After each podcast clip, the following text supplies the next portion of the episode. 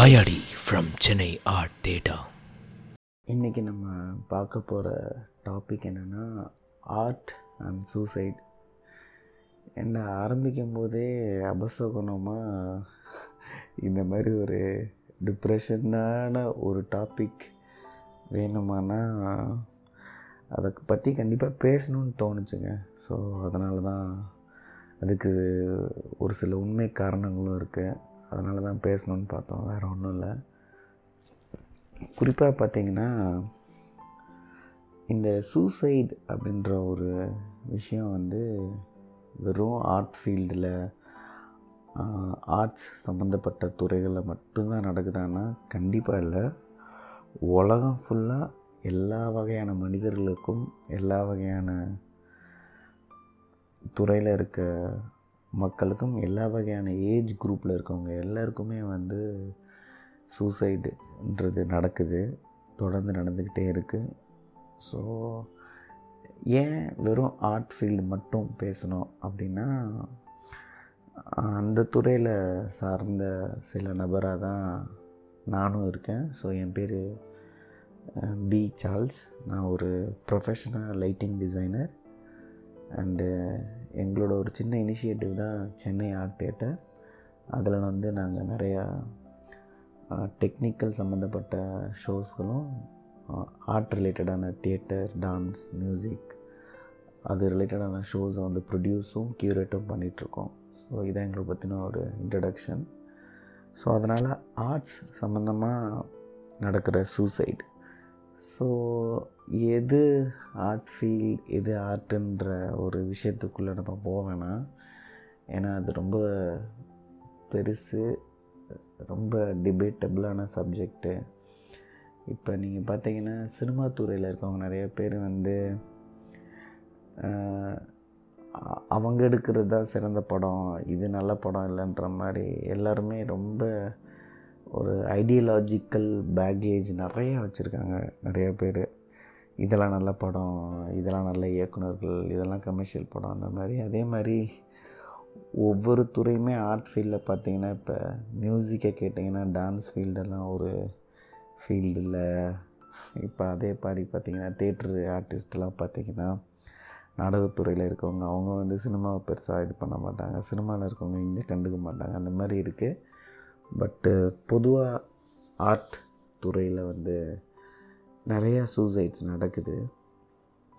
So அதை பற்றி இன்றைக்கி ஒரு ஒரு பாட்காஸ்ட் பண்ணலான்றதான் ஐடியா. ஸோ பொதுவாக இந்த சூசைடு பற்றி இன்றைக்கி நம்ம பேச வேண்டியதோட ஐ மீன் யார்கிட்ட பேசிகிட்ருக்கான்னு தெரியல. எங்களோட ஃபஸ்ட்டு பாட்காஸ்ட் இது. பட்டு ஒரு சில பேர் கேட்பீங்கன்னு ஒரு நம்பிக்கை தான். ஸோ இந்த சூசைடை பற்றி பேசுகிறதுக்கு வந்து ரெண்டு முக்கிய காரணம் இருக்குங்க. ஒன்று வந்து என்னோடய ஃப்ரெண்டு தேவ் ராஜயா அப்படின்னு, அவர் யாருன்னு பார்த்திங்கன்னா மலேசியாவில் ஒரு பெரிய நிறுவனம் இருக்குது ஆஸ்ட்ரோ அப்படின்னு. மலேசியன் மக்களுக்கெலாம் அது ரொம்ப பிடிச்சமான டிவி சேனல், இங்கே இருக்க சன் டிவி மாதிரி. அதில் வந்து அவர் ஒரு இந்த ரியாலிட்டி ஷோவோட டைரக்டராகவும் நிறையா வீடியோ ப்ராஜெக்ட்ஸ்க்கு டைரக்டராகவும் வந்திருக்காரு. தேவோட மரணம் சூசைடு தான் இதை பற்றி பேசுகிறதுக்கான காரணம். இன்னொரு முக்கிய காரணம் இருக்குது. என்னோடய இன்னொரு close friend Sathya Tamilarasan. So இவங்க ரெண்டு பேரோட சூசைடு இந்த ஒரே வீக்கில் நடந்தது. அது கொஞ்சம் ஷாக்கிங்காக இல்லை, ரொம்பவே ஷாக்கிங்காக, ரொம்ப டிஸ்டர்பிங்காக இருந்தது.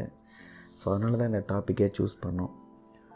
அதில் தேவ் வந்து பார்த்திங்கன்னா, தேவ் ஒரு பேசிக்லி டான்ஸர், ஒரு ரைட்டர் அண்டு ஒரு எம்சி. தேவ் கிட்டத்தட்ட ஒரு ஃபீல்டில் இருக்க எல்லா வேலையுமே செய்வார். ரொம்ப நல்ல மனுஷன். Basically first anything everything எல்லாமே ஹியூமன் பீயிங் தாங்க. அதுக்கப்புறம் தான் நீ என்ன ஃபீல்டில் இருக்க, என்ன வேலை செய்கிற, எவ்வளோ இதுவாக இருக்கான்னு. அந்த வகையில் தேவ் வந்து ரொம்ப நல்ல மனுஷங்க. கிட்டத்தட்ட ரொம்ப கஷ்டப்பட்டு மலாக்காவில் அவங்க ஒரு நார்மல் மிடில் கிளாஸ் ஃபேமிலியிலேருந்து வந்து ரொம்ப கஷ்டப்பட்டு உழைச்சி ஒரு பெரிய இடத்துக்கு வந்திருந்தார்.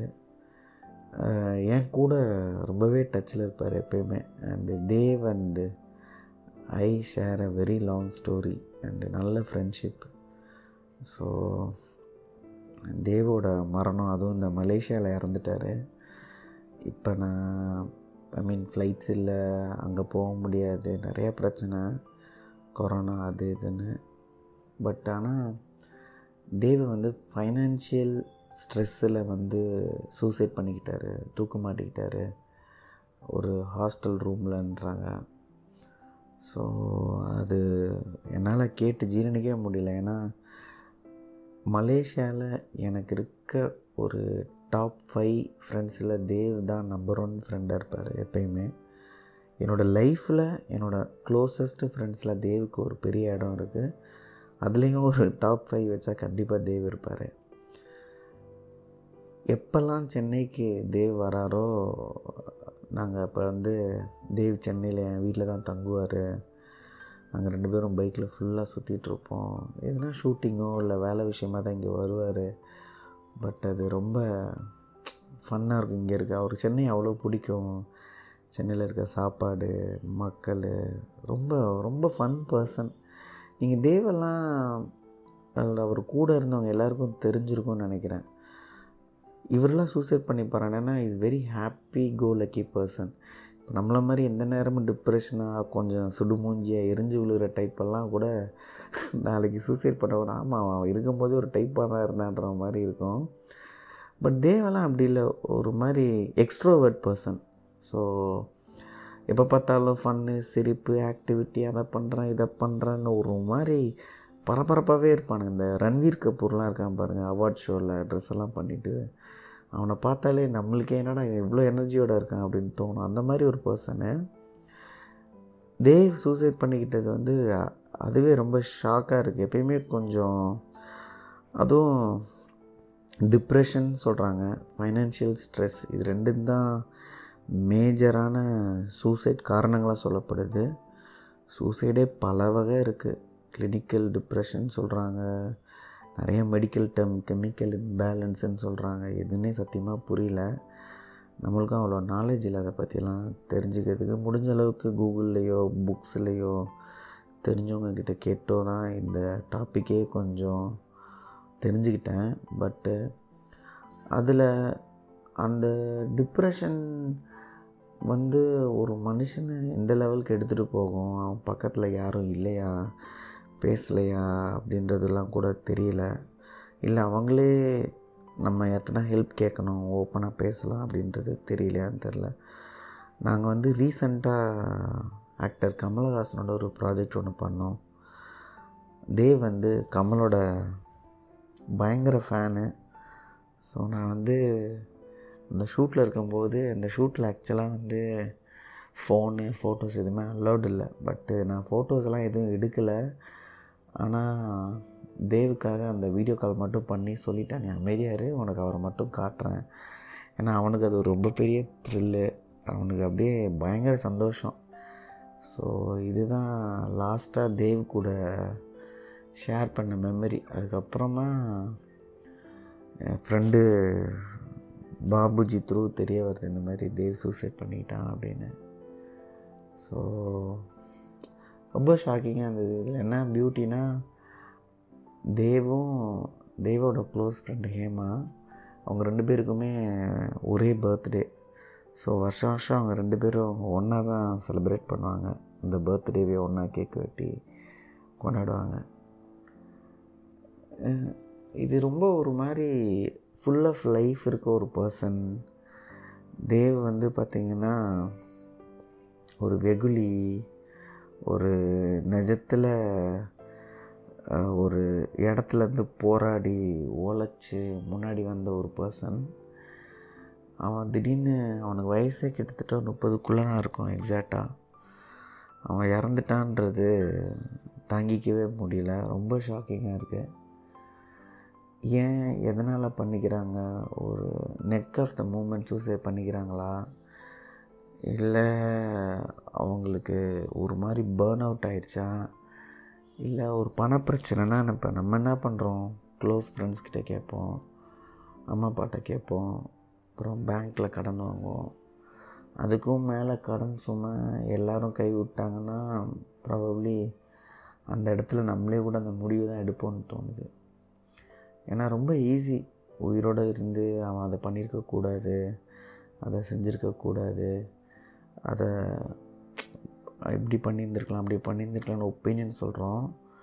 ஆனால் நம்ம அவங்க இடத்துல இருந்து அவங்க கண் வழியாக அந்த உலகத்தை பார்க்குறதும் பார்க்கும்போது தான் நம்மளால் அந்த முடிவு சரியாக தப்பான்னு சொல்லக்கூட முடியும். சரியாக தப்பான்றது இங்கே பேச்சே இல்லை, நம்மளால் பார்க்க முடியும், உணர முடியும்னு தோணுது பெருசாக. இல்லைன்னா ரொம்ப கஷ்டம்னு தோணுது.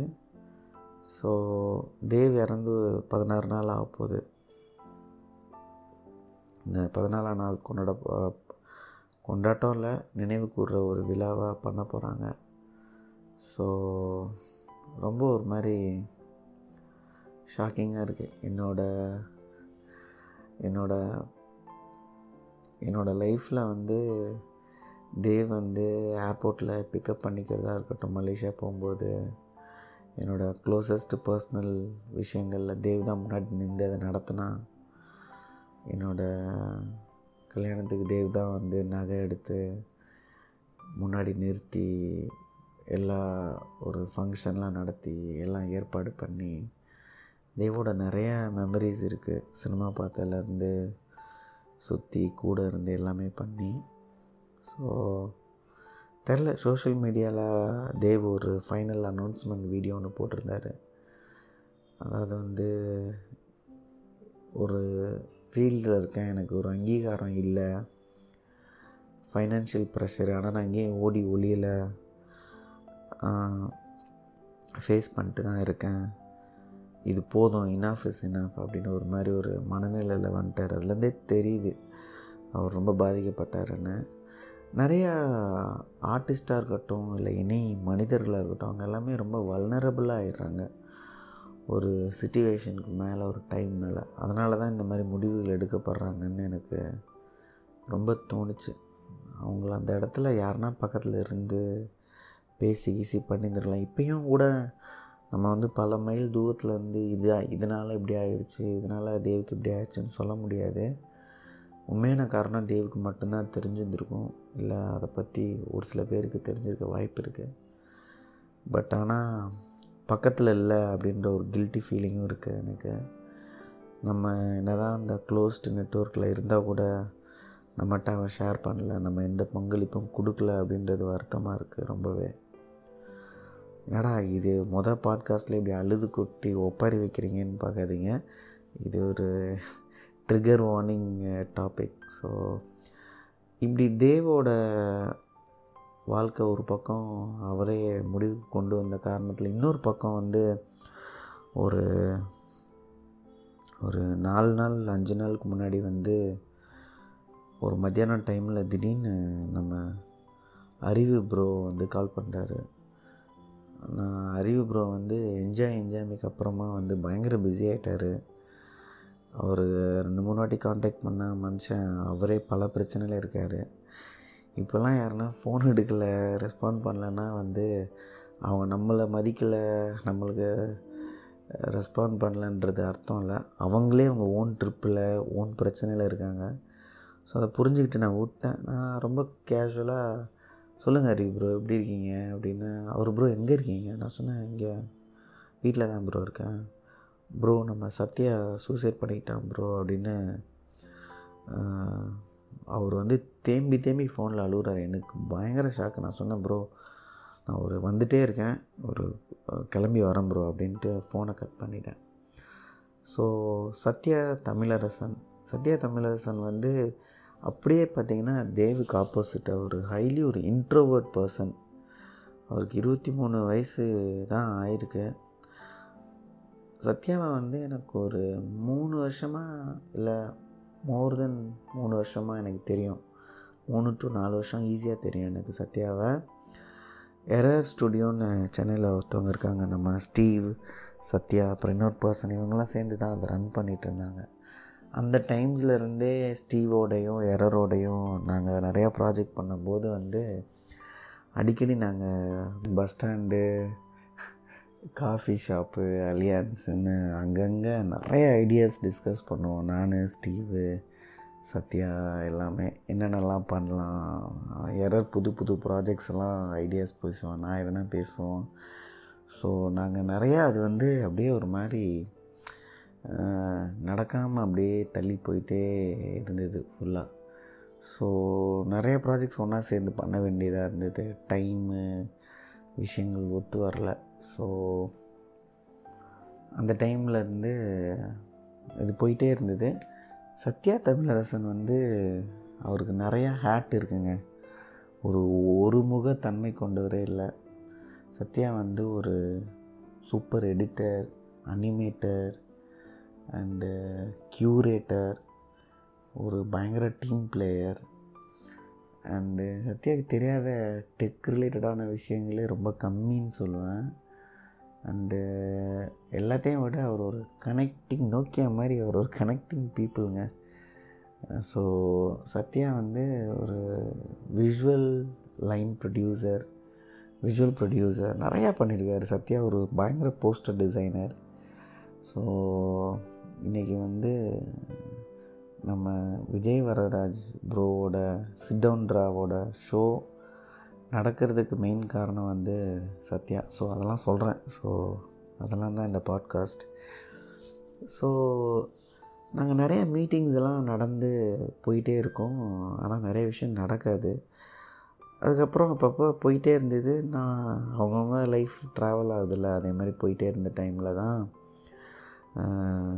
எனக்கு தெரியாது ஆக்சுவலாக வந்து ஒரு நாள் லாக்டவுன்லாம் ஆகி வேலை வெட்டிலாம் இல்லாமல் இருக்கிற காசெல்லாம் போட்டு வச்சு ஓட்டி இருக்கிற கமிட்மெண்ட்டை மேனேஜ் பண்ணி கொஞ்சம் கொஞ்சம் இல்லை ரொம்பவே ஸ்ட்ரெஸ்டாக ஒரு டிசம்பர் நவம்பர் எண்டில் ஒரு கால் சத்யாட்ட. அடிக்கடி சத்யா வாட்ஸ்அப்பில் டச்சில் இருப்பார். சும்மா எதனா ஒன்று பேசிகிட்ருப்போம், ஒரு ஐடியா பேசுவார், அப்படியே போயிட்டுருந்தது. அப்போ தான் வந்து சத்யா கால் பண்ணார். ப்ரோ, நம்ம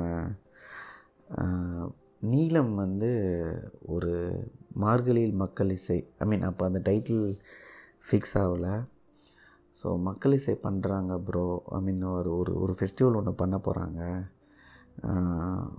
உங்களை தான் நான் அதுக்கு வந்து ரெஃபர் பண்ணியிருக்கிறேன் ப்ரோ அப்படின்னு சொன்னார்.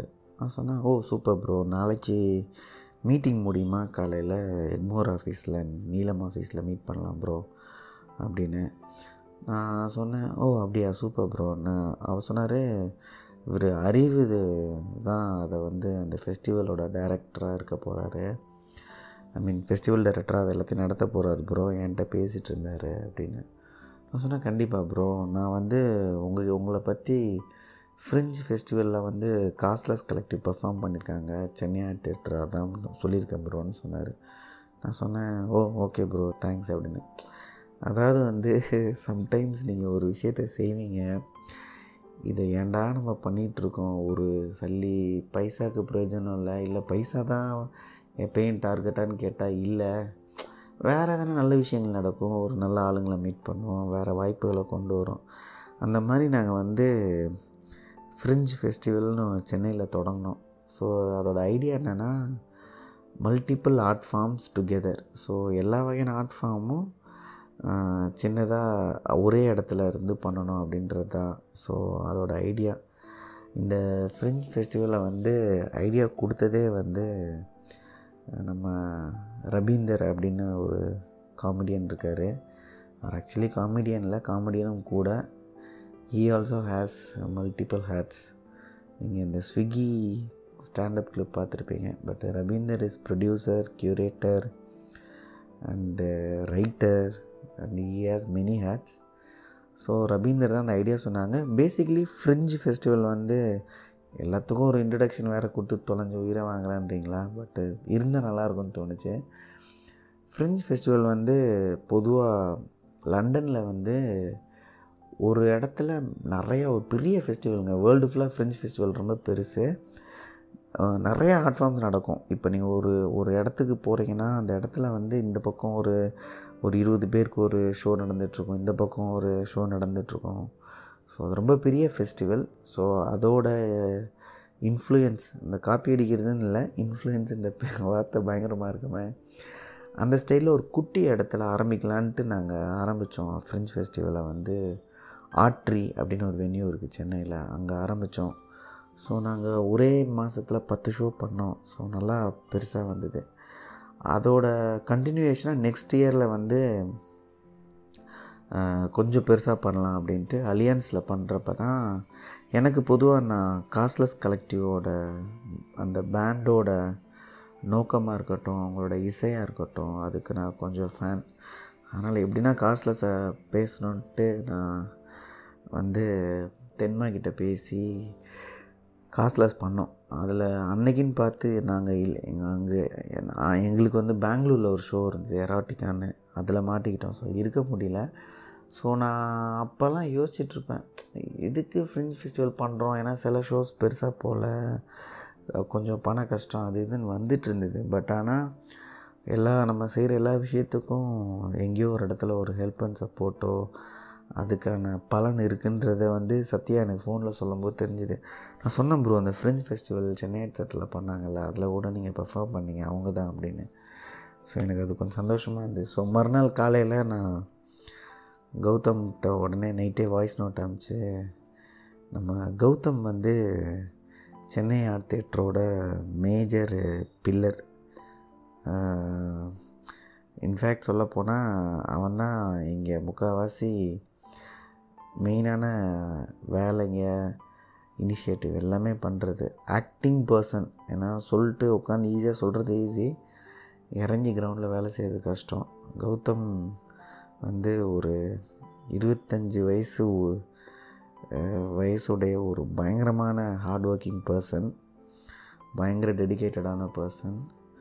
இன்னொரு பதினஞ்சு பத்து இருபது வருஷத்தில் அவன் வேறு லெவலில் இருப்பான் கண்டிப்பாக. ஸோ சென்னை ஆர்ட் தியேட்டரோட core founding major partner.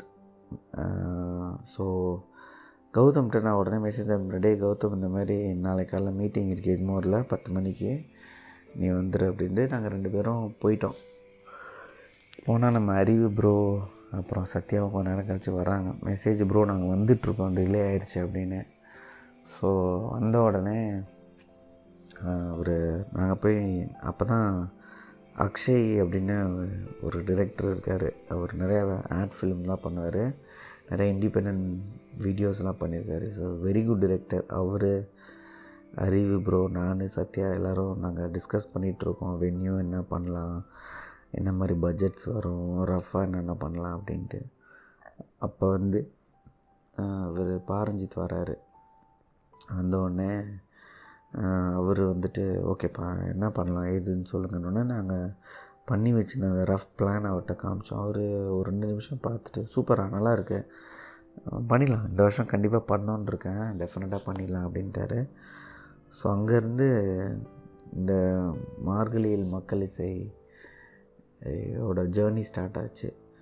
So pretty much சத்யாகிட்ட என்ன ஒரு பிடிச்ச ரொம்ப ரொம்ப பிடிச்ச விஷயம் என்னென்னா, இங்கே நிறையா பேர் வந்து இந்த பேக்ரவுண்ட் நாய்ஸை கண்டுக்காதீங்க, யாரோ ட்ரில் மிஷினை வச்சு சத்தம் போட்டு சாவடிச்சிட்ருக்கானுங்க, ஃப்ளோ கெட்டுன்றதுனால நானும் அதை விட்டேன்.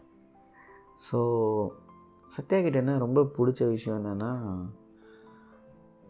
நிறையா பேர் எது எடுத்தாலும் எனக்கு என்ன கிடைக்கும், இதில் எனக்கு என்ன கிடைக்கும், இதில் எனக்கு என்ன டேக் இருக்குது, இதில் நான் எப்படி ஷைன் ஆகலாம், இதில் நான் எப்படி பண்ணலான்றத ரொம்ப பார்க்காம, அதே மாதிரி நிறையா பேர் நம்ம இன்க்ளூடிங் மீ நம்ம எல்லோரும் என்ன நினைப்போன்னா, என் கான்டாக்ட் இது எதுக்கு இன்னொருத்தர் கொடுக்கணும்னு யோசிப்போம். சத்யா இது ரெண்டுத்தையுமே வந்து போகிற ஆந்த வேலை உடச்சி சுக்குநூறாக்கிட்டு போயிடுவார். சத்யா தான் வந்து இந்த மாதிரி ஒரு பெரிய ஷோக்கு நீங்கள் பண்ணும் ப்ரோ அப்படின்ட்டு உள்ளே கொண்டு வந்து நீலம்கிட்ட அறிவு ப்ரோ கிட்டலாம் இன்ட்ரடியூஸ் பண்ணதாக இருக்கட்டும், அதுக்கப்புறம் அதுக்கப்புறம் இந்த ஷோ முடித்து இந்த ஷோக்கு ஏகப்பட்ட மீட்டிங்ஸு, ப்ரிப்ரேஷன்ஸு, டே நைட்டு வேலை, டிசைனுன்ட்டு நிறைய பெரிய team, Arivu bro, Akshay, Raghav, Divya and Ashiq, Sathya bro எல்லாருமே. ஆனால் பார்த்திங்கன்னா அதுக்கப்புறம் நிறையா வெளியே நீளம் வாலண்டியர்ஸ் அது இது நிறையா பெரிய டீமு, ஒரு ஒரு இடத்துல போய் வென்யூ எல்லாமே ரெக்கி ரெக்கினா நாங்கள் ஓரளவுக்கு போய் இடத்தெல்லாம் பார்த்து என்னென்ன பண்ணணும்னு முடிவு பண்ணுறது தான் ரெக்கி ரெக்கியெல்லாம் பார்த்து வச்சு நிறைய உழைச்சோம். அந்த ஒரு பத்து நாள் சிட்டியில் எந்த ஈவெண்ட்டுமே லைவ் பண்ணுறா பண்ணாத டைமில் அந்த ஈவெண்ட் நடந்தது. ஏன்னா அந்த டைமில் வந்து பார்த்திங்கன்னா நிறையா ஜூம் ஷோஸுன்னு மக்கள் பயங்கரமாக பீதியில் பயத்தில் இருந்தாங்க. அதை வந்து மார்கழியில் மக்கள் இசை உடைச்சிது. அந்த டைட்டில் அறிவு ப்ரோ பயங்கரமாக வச்சுருந்தார். ஸோ அந்த ஷோ பெரிய சக்ஸஸ், வேறு லெவலில் சக்ஸஸ். மீடியா அதை பற்றி பயங்கரமாக பேசினாங்க. ஆயிரம் ஐநூறு வருஷத்தில் சபாக்குள்ளே ஒரு பறை இசை கேட்குதுன்ற லெவலுக்கு ஆரம்பித்து அந்த ஃபெஸ்டிவல் ரொம்ப பெரிய சக்ஸஸ். எட்டு நாளும் பயங்கரமாக போச்சு. மல்டி பிளாட்ஃபார்ம்ஸு, ஃபோக் ஆர்டிஸ்ட்டுக்கு இருக்க டேலண்ட்டுக்கு அவங்க இன்னும் போக வேண்டிய உயரம் வேறு லெவலில் வெயிட்டிங்கில் இருக்குன்றதெல்லாம் அந்த ஃபெஸ்டிவல் ஒரு மாதிரி பயங்கரமாக காமிச்சிது. பயங்கர எக்ஸ்பீரியன்ஸு. ஒரு எட்டு நாள் நல்லா போச்சு ஸோ அந்த ஃபெஸ்டிவல். ஸோ சத்யா வந்து எப்பயுமே அதை அந்த மாதிரி எல்லோரையும் இணைக்கிறதுல பெரிய ஆள்.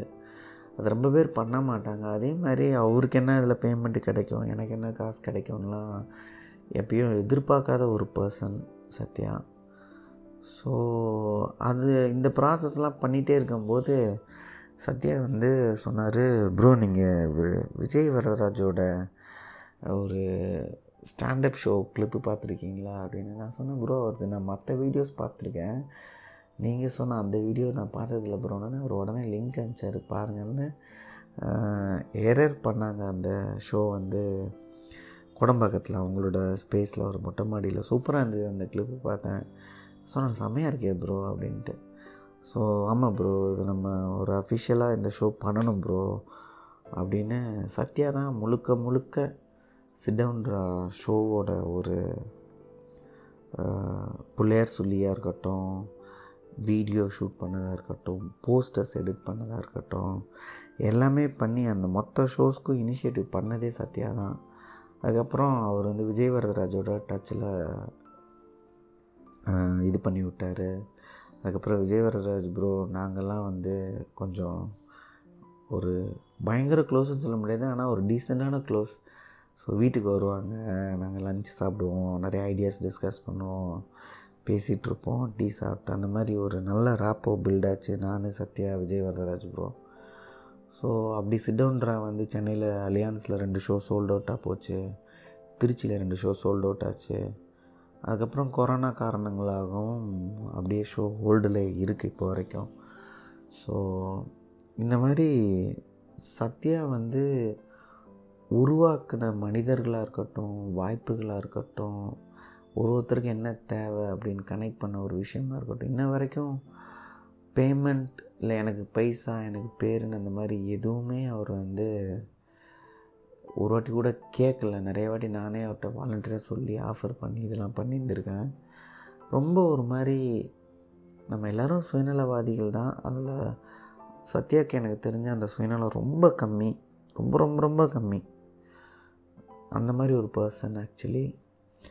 ஸோ சத்யா திடீர்னு சூசைட் பண்ணிட்டாரு இல்லைன்னு சொல்கிறப்ப வந்து எனக்கு ரொம்ப பெரிய ஷாக்காக இருந்தது. என்னால் அதுலேருந்து மீண்டு வரவே முடியல.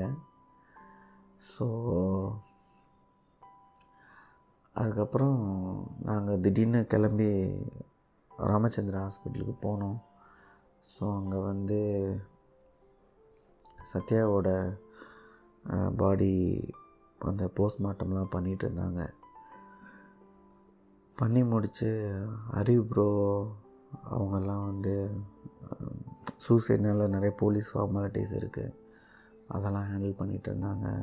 விஜய் வரதராஜ் ப்ரோ அங்கே இருந்தார். சத்யாவோட ஃபேமிலியில் கொஞ்சம் பேர் அங்கே இருந்தாங்க. நிறைய பேர் எனக்கு முன்னாடி வந்துட்டு போயிருந்தாங்க. நானும் கௌதமும் போயிருந்தோம். ஸோ ஒரு மாதிரி ரொம்ப பெரிய அதிர்ச்சிங்க. ஏன்னா இருபத்தி மூணு வயசு சத்யா மாதிரி ஆளுங்கள்லாம் வந்து இங்கே இருந்து இன்னும் நிறையா மனிதர்களை இணைச்சி நிறையா பெரிய ஷோக்களை உருவாக்கி அந்த ஷோ மூலிமா இன்னும் நிறையா நிறையா நல்ல விஷயங்களை நடத்தி பண்ண வேண்டிய ஒரு ஆள். சூசைடு, டிப்ரெஷனு, மென்டல் ஹெல்த்து அப்படின்னு நிறையா சொல்கிறாங்க. சத்யா கிட்ட இன்னொரு பயங்கர குவாலிட்டி என்னென்னா, அவர் வந்து ஒரு ஒரு ஒரு ஆக்டிவிஸ்ட்டுங்க. அவர் வந்து அவர் வந்து ரீசண்டாக வந்து ஒரு டாக்குமெண்ட்ரி கூட ரெண்டு தலித் இளைஞர்கள் இறந்து போயிட்டாங்கன்ற காரணத்தை கூட அவர் போய் டாக்குமெண்ட் பண்ணிகிட்டு இருந்தார். அறிவு ப்ரோவோட ஏகப்பட்ட ப்ராஜெக்ட்ஸ் வந்து வேலை செஞ்சிட்டு இருந்தார். விஜய் வரதராஜோட இன்னும் நிறைய பேர் கூட. இவங்க ரெண்டு பேரும் எனக்கு ஓரளவுக்கு தெரியுன்றதுனால என்ன சொல்கிறேன், பட் தெரியாமல் நிறையா ப்ராஜெக்ட்ஸு, நிறைய கமர்ஷியல் ப்ராஜெக்ட்ஸ் கூட சில அந்த மாதிரி ஒரு ஒரு விஷயத்துக்கு நிற்கணும் அப்படின்னு நின்று குரல் கொடுத்த ஒரு பர்சன், ரொம்ப ஒரு டீப்பான பர்சனுங்க. இருபத்தி மூணு வயசில் அவருக்கு அவ்வளோ ஒரு டீப் இருக்கும். ஒரு பயங்கர ஒரிஜினலான கலைஞன் கூட சத்யா தமிழரசன். புதுசாக யோசிக்கலாம், புது புது டிசைன் எலிமெண்ட்டு, புது புது ஃப்ளேவர் கொண்டு வர ஒரு மனுஷன். அவர் வந்து இல்லைன்றது சத்தியமாக நம்பவே முடியல. ரொம்ப ஷாக்காக இருக்குது. ஸோ தெரில, இந்த மென்டல் ஹெல்த்து, டிப்ரெஷன் இதெல்லாம் எப்படி சார்ட் அவுட் பண்ணுறது, இதுக்கான தீர்வு என்ன அப்படின்றதெல்லாம் நம் நம்ம கையில் இல்லை. பட் இவங்க ரெண்டு பேரோட இழப்பு தாங்க இந்த டாப்பிக்கை பற்றி மெயினாக விரிவாக பேச வேண்டியது ஒரு நோக்கமாக இருந்தது. இந்த பொதுவாக இந்த சூசைட் பண்ணிக்கும் போது இவங்க பண்ணியிருந்துருக்கக்கூடாது அப்படின்னு நம்ம சுற்றி இருக்கவங்க எல்லாருக்கும் ஒரு கோவம் வரும். ஒரு அவங்க இருந்துருந்துருக்கலாம், என்ன நடந்தாலும் ஃபேஸ் பண்ணியிருந்துருக்கலாம்னு சொல்கிறாங்க. ஆனால் நான் எல்லாருக்கும் ஒரே வகையான, இப்போ சில பேர் ரொம்ப சாஃப்டான பீப்புளாக இருப்பாங்க, ரொம்ப வல்னரபுளாக இருப்பாங்க, ரொம்ப சென்சிட்டிவாக இருப்பாங்க. அவங்களுக்கு ஒரு சின்ன விஷயமே அவங்களை ரொம்ப பாதிச்சிடும். அது அவங்கவுங்க வாழ்க்கையில் ஏற்படுற அனுபவமாக இருக்கலாம்.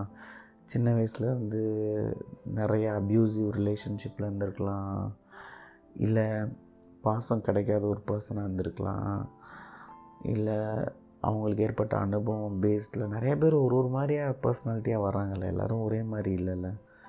ஸோ நம்ம அது சொல்லவே முடியாது. ஆனால் என்ன ஒரு கில்ட்டி ஃபீலிங் இருக்குது. நம்ம அவங்க லைஃப்பில் இருந்துருந்துருக்கோம், நம்ம அவங்கள ஏதோ ஒரு வகையில் ஹெல்ப் பண்ணியிருந்துருக்கலாம், அவங்க நம்மகிட்ட பேசிகிட்டு இருந்திருக்கலாம். ஆனால் ஒரு பக்கம் லைஃப்பை சொல்கிறதான்னு தெரில, நம்மளே ஒரு பக்கம் தலை தெறிக்கே ஓடிட்டுருக்கோம். எங்கே என்ன வேலை செய்கிறோம், அந்த வேலை, இந்த வேலை, குடும்ப பிரச்சனை, அந்த பிரச்சனை, இந்த பிரச்சனைன்ட்டு இதில் சுற்றி இருக்கவங்களை நம்மளால் பார்க்க முடியலை சம்டைம்ஸு, இல்லை நேரம் அனுமதிக்கலை, இல்லை நம்ம ரொம்ப சுயநலமாக இருக்கோம். எந்த காரணம் வேணால் இருக்கலாம் இதில். பட் ஆனால் சத்யா தமிழரசன் போனது வந்து ஒரு தேவ் ராஜ்யாவாக இருக்கட்டும், ரெண்டு பேரும் ரெண்டு டிஃப்ரெண்ட் சூழலில் வளர்ந்தவங்க. ஆனால் அவங்க ரெண்டு பேரோட இழப்பும் ரொம்ப பெருசு. அந்த துறையில் இருக்கவங்களாக இருக்கட்டும், க்ளோஸ்டு ஃப்ரெண்ட்ஸு, அவங்க குடும்பம் கண்டிப்பாக எல்லாருக்கும். ஸோ திருப்பி திருப்பி சூசைடு வந்து ஒரு not a solution to life அப்படின்றதெல்லாம் நிறைய பேர் சொல்கிறாங்க.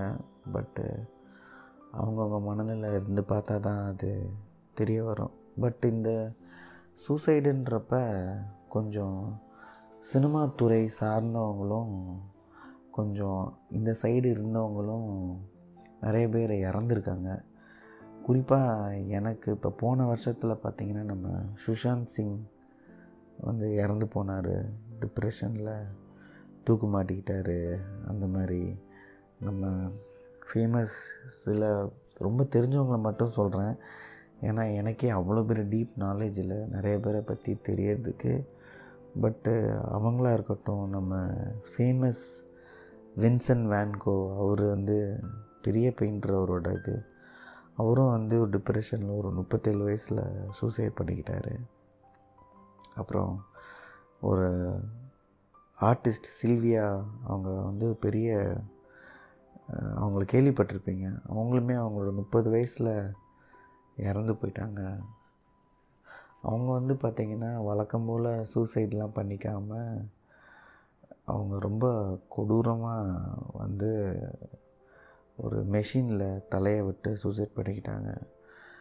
அதுக்கப்புறம் நம்ம ஏர்னஸ்ட் ஹெமிங்வே அப்படின்னு அவர் வந்து, இவரே நீங்கள் கண்டிப்பாக கேள்விப்பட்டிருப்பீங்க, அவர் வந்து அறுபத்தோரு வயசில் சூசைட் பண்ணிக்கிட்டார். அதுக்கப்புறம் நம்ம ரிட்லி ஸ்காட் அப்படின்னு ஒரு ஃபேமஸ் இயக்குனர் ஒருத்தர் இருக்கார். அவரோட தம்பி டோனி ஸ்காட் அப்படின்றவரும் அறுபத்தெட்டு வயசில் சூசைட் பண்ணிக்கிட்டார். இவங்கெல்லாம் தான் இந்த மாதிரி அப்படின்னா நம்ம நான் சின்ன வயசில் பயங்கர டபிள்யூ டபிள்யூ ஃபேனுங்க. அதில் கிறிஸ் பெனாய்ட்னு ஒருத்தர் வருவார். அவருமே கூட பார்த்திங்கன்னா சூசைட் பண்ணிக்கிட்டார். ஒரு பக்கம் இந்த மாதிரி ஹாலிவுட்டில் நம்ம மேர்லின் மன்றோ நிறையா பேர் இந்த மாதிரி சூசைட் பண்ணிக்கிட்டவங்க தான். நம்ம தமிழில் ஸ்டார்ட்ஸ் ஃப்ரம் சில்க் ஸ்மித்தாங்க. அவங்க வந்து எனக்கு ரொம்ப ரொம்ப ஃபேவரெட்டு. எனக்கு இல்லை, எங்களை மாதிரி நைன்டிஸ் கிட்டில் இருக்க நிறையா பேருக்கு சில்க் ஸ்மிதா இங்கிட்ட இத்தனைக்கு நான் வீட்டில் ஒரு கபோர்டு இருக்குது, அதுலேயுமே அவங்கள ஒட்டி வச்சுருப்பேன். ஸோ எனக்கு ரொம்ப ரொம்ப ஃபேவரெட்டு.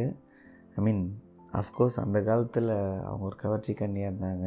அவங்க அழகில் மயங்கினதெல்லாம் தாண்டி லேட்டராக தான் சில்க் வந்து எவ்வளோ நல்ல ஹியூமன் பீயிங்னு அஃப்கோர்ஸ் பக்கத்துலேருந்து பார்க்கல, நிறையா கட்டுரைகள் அவங்கள பற்றின பேட்டிகள்லாம் பார்த்து அவங்க இன்னும் எவ்வளோ அழகுன்றத புரிஞ்சிக்க முடிஞ்சுது. ஸோ சில்க் ஸ்மிதா இறந்தது, அவங்க எவ்வளோ போல்டான லேடி, நிறையா கதை கேள்விப்பட்டிருக்கேன். அவங்க சில்க் ஸ்மிதா இறந்ததாக இருக்கட்டும், அதுக்கப்புறம் நம்ம இப்போ ரொம்ப ஃபேமஸாக ரீசண்டாக சித்ரா அப்படின்றவங்க, அவங்களோட சீரியல் அவங்க லைஃப் எதுவுமே எனக்கு தெரியாது, பட் அவங்க இறந்ததும் பயங்கர ஒரு பேசு பொருளாக இருந்தது. ஸோ அவங்க இருக்கட்டும், அதுக்கப்புறம் எனக்கு தெரிஞ்ச வந்து அவங்கள ரெண்டு மூணு நிறையா குணச்சித்திர கதாபாத்திரத்தில் சினிமாவில் பார்த்துருக்கேன். சபர்னா அப்படின்ட்டு நிறையா டிவிலலாம் கூட வந்திருக்காங்க. அவங்கெல்லாம் இறக்கும்போது அவங்களுக்கு இருபத்தொம்போது வயசு. அதுக்கப்புறம் இவரை நீங்கள் வந்து நிறையா இந்த விவேக் காமெடியில் நான் பார்த்துருக்கேன். அவரை வந்து ரொம்ப அந்த தமிழ் கிறுக்குன்னு ஒரு காமெடி இருக்கும், அதில் வந்து அவர் வந்து டிவி ஓனராக வருவார். அவர் வந்து முரளி மோகன் அப்படின்னு. ஸோ அவர் வந்து ஐம்பத்தி நாலு வயசில் வந்து தூக்கு போட்டு இறந்துட்டார் அப்படின்னு எனக்கு எனக்கு அது வந்து கேள்விப்படும் போதே ரொம்ப ஷாக்காக இருந்தது. ஸோ அவங்க அதுக்கப்புறம் இன்னும் நிறைய நிறைய பேருங்க. ஹிந்தியில் வந்து ஜியா கான் அப்படின்னு ஒரு ஆக்ட்ரஸ், அவங்க அந்த அமிதாப் பச்சனோட ஒரு படத்தில் நடிச்சிருந்தாங்க. அந்த படம் பேர் மறந்துச்சு, ராம்கோபால் வர்மா டைரக்ட் பண்ணியிருந்தார். அந்த படத்தில் அவங்களா இருக்கட்டும், நம்ம ரொம்ப ரொம்ப ஃபேமஸ் நம்ம ராபின் வில்லியம்ஸ் வந்து டிப்ரெஷனில் ரொம்ப நாளாக பாதிக்கப்பட்டார். அவர் இத்தனைக்கும் ஒரு ஃபேமஸ் ஆக்டர். அவரோட அமேஷன் மூவி தமிழில் நீங்கள் பார்த்துருப்பீங்க, நம்ம கமல் நடிச்சிருப்பார். அதெல்லாம் ஒரு சின்ன எக்ஸாம்பிளுங்க. அவரோட நடித்த படம் அவ்வளோ படம் இருக்குது. பயங்கர ஸ்டாண்டப் காமெடியன், நிறைய பேரை சிரிக்க வச்சவர், பெரிய ஃபேமஸ் ஆக்டருங்க. அவர் சூசைட் பண்ணிக்கிட்டார். ஸோ அந்த சூசைடில் வந்து ஏஜ் லிமிட்டே இல்லைங்க. அதில் வந்து எல்லா வகையான இருபத்தி மூணு வயசு சத்யா தமிழரசன்லேருந்து அறுபத்தெட்டு வயசு வரைக்கும் நிறைய பேர் சொல்கிறாங்க. சூசைடில் வந்து ரொம்ப லோ செல்ஃப் எஸ்டீம் இருக்கவங்க, அவங்கள பற்றின சுயபிம்பம் ரொம்ப கம்மி, வேலை இல்லாதவங்க, அந்த மாதிரிலாம். பட் இப்போ சொன்ன சில பேர்லாம் பார்த்திங்கன்னா புகழோட உச்சத்தை அடைஞ்சவங்க, பண ரீதியாகவும் சரி மன ரீதியாகவும் சரி வாழ்க்கையில் வெற்றிகளை சந்தித்தவங்க. அவங்க எந்த மூமெண்ட்டில் அந்த முடிவு எடுக்கிறாங்க, இல்லை எது அவங்களுக்கு டிப்ரெஷனாக மாறுது என்னென்னு தெரில. பட் ஆனால் இதுவே ரொம்ப ரொம்ப யோசனையாக இருந்தது. இவ்வளோ பேர் இறந்துட்டாங்க. ஹிந்தியில் ஏகப்பட்ட சினி ஆக்டர்ஸாக இருக்கட்டும், அந்த கைப்போச்சிலலாம் வர ஒரு ஆக்டர் ஐம்பத்தி நாலு வயசு, அவர் பேர் கூட எனக்கு ஞாபகம் இல்லை, அவர் இறந்துட்டார். அப்புறம் அந்த டிவியில் சம்மந்தப்பட்ட நிறையா நடிகருங்க அங்கே தமிழில் ஹிந்திலலாம் அநியாயத்துக்கு சூசைட் பண்ணியிருக்காங்க ரீசன்ட் டைம்ஸில். அவங்க எல்லாருமே டிவி நடிகைங்க நடிகர்கள் வந்து நிறையா பேர். அவர் சாய், அவர் பேர் வந்து ஃபுல் பேர் தெரில, சாயின்னு அவர் இறந்துட்டார். அவர் வந்து அந்த நேரம் படத்தில் வந்து பிரியாணி சாப்பிட்ற ஒரு சீக்வன்ஸ் வந்து நம்மளுக்கே அவரை ஓங்கி அரையணம் போல் இருக்கு. ஏன்னா அவ்வளோ சூப்பராக பண்ணியிருப்பார். பயங்கர நேச்சுரலான ஆக்ட் பண் ஆக்டருங்க அவர். அந்த ஒரு சீன் எனக்கு அவர் இன்னும் கூட ஞாபகம் இருக்குது. அந்த சீனில் நம்மளுக்கு அவ்வளோ கோவம் வரும், இல்லை ஒரு ரோலை அவ்வளோ சூப்பராக பண்ணியிருப்பார். ஸோ அவரெலாம் கூட சூசைட் பண்ணிக்கிட்டாரு அப்படின்னு நியூஸ் பார்த்தாங்க. அதுக்கப்புறம் ஆக்ட்ரஸ் ஷோபனா அப்படின்னு அவங்க வந்து இந்த வடிவேலோட ரொம்ப ஃபேமஸ் காமெடி ஒன்று இருக்குங்க, அந்த இதோ பேசிகிட்டு இருக்க மாமான்னு ஜில்லுன்னு ஒரு காதல், அவங்க இறந்துட்டாங்க. அவங்களும் பயங்கர காமெடியன்.